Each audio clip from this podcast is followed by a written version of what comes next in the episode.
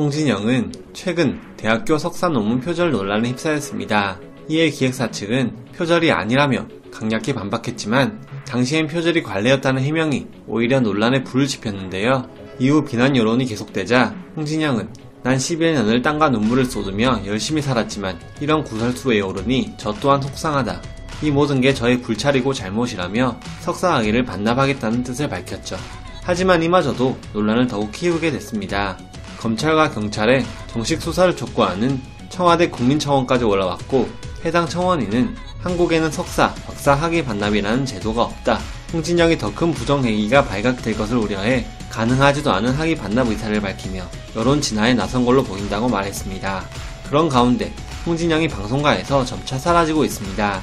홍진영은 앞서 설명한 논문 표절 논란이 불거진 후에도 기존에 출연하던 방송에서 변함없이 모습을 드러내 비난 여론을 받기도 했었는데요. 가장 먼저 홍진영을 지운 프로그램은 MBC의 안 싸우면 다행이야입니다. 원래 홍진영은 붐, 문세윤 등과 함께 스튜디오 MC로 출연해 왔습니다. 하지만 28일 방송에서 홍진영의 모습은 볼 수 없었는데요. 그녀의 목소리도 최소화되었으며 방송 중 잠깐씩 감탄사만 들을 수 있는 정도였습니다. 박명수 하하의 영상이 나올 때에는 스튜디오 풀샷이 잡혔지만 홍진영의 모습은 볼 수 없었죠. 다음은 홍진영이 자주 출연하던 SBS 예능 프로그램 미운 우리 새끼입니다. 그가 미운 우리 새끼는 홍진영의 논란 이후에도 계속해서 그녀를 방송에 출연시키는 모습을 보여왔는데요. 하지만 최근 빗발치는 비난 여론을 의식한 듯 22일 방송분에서는 홍진영을 제외한 그녀의 언니인 홍선영만 먹사부로 등장했다가 29일 방송의 스튜디오에서는 홍진영의 어머니를 제외한 박수홍, 김희철, 김종국, 이태성의 어머니만 스튜디오에 등장했죠. 그리고 홍진영의 언니 홍선영 역시 미운 우리 새끼에서 자취를 감췄습니다. 총 3명의 미운 우리 새끼들의 일상에 소개되는 동안 홍자매의 모습은 볼 수 없었으며 지금껏 논란 속에서도 홍진영 출연분의 방송을 강행한 것과는 다른 조치였습니다.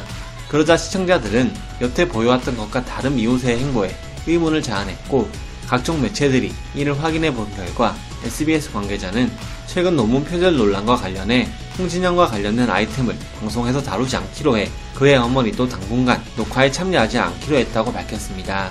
다만 SBS는 하차라는 표현은 쓰지 않았다고 하는데요. 한편 논란이 계속되자 방송가가 아닌 쪽도 움직임을 보여주고 있습니다. 조선대학교 측은 심사위원단을 꾸려 표절 여부 검토를 시작했으며 홍진영이 모델로 나선 경기 지역 화폐 홍보 영상과 광주시 교육청 유튜브 채널에 게재된 빛거울 광주교육 스타 발굴 영상은 비공개 및 삭제 처리된 상태입니다. 상황이 이렇게 된 가운데 과연 홍진영의 방송 활동은 계속될 수 있을지 관심이 모아지고 있습니다.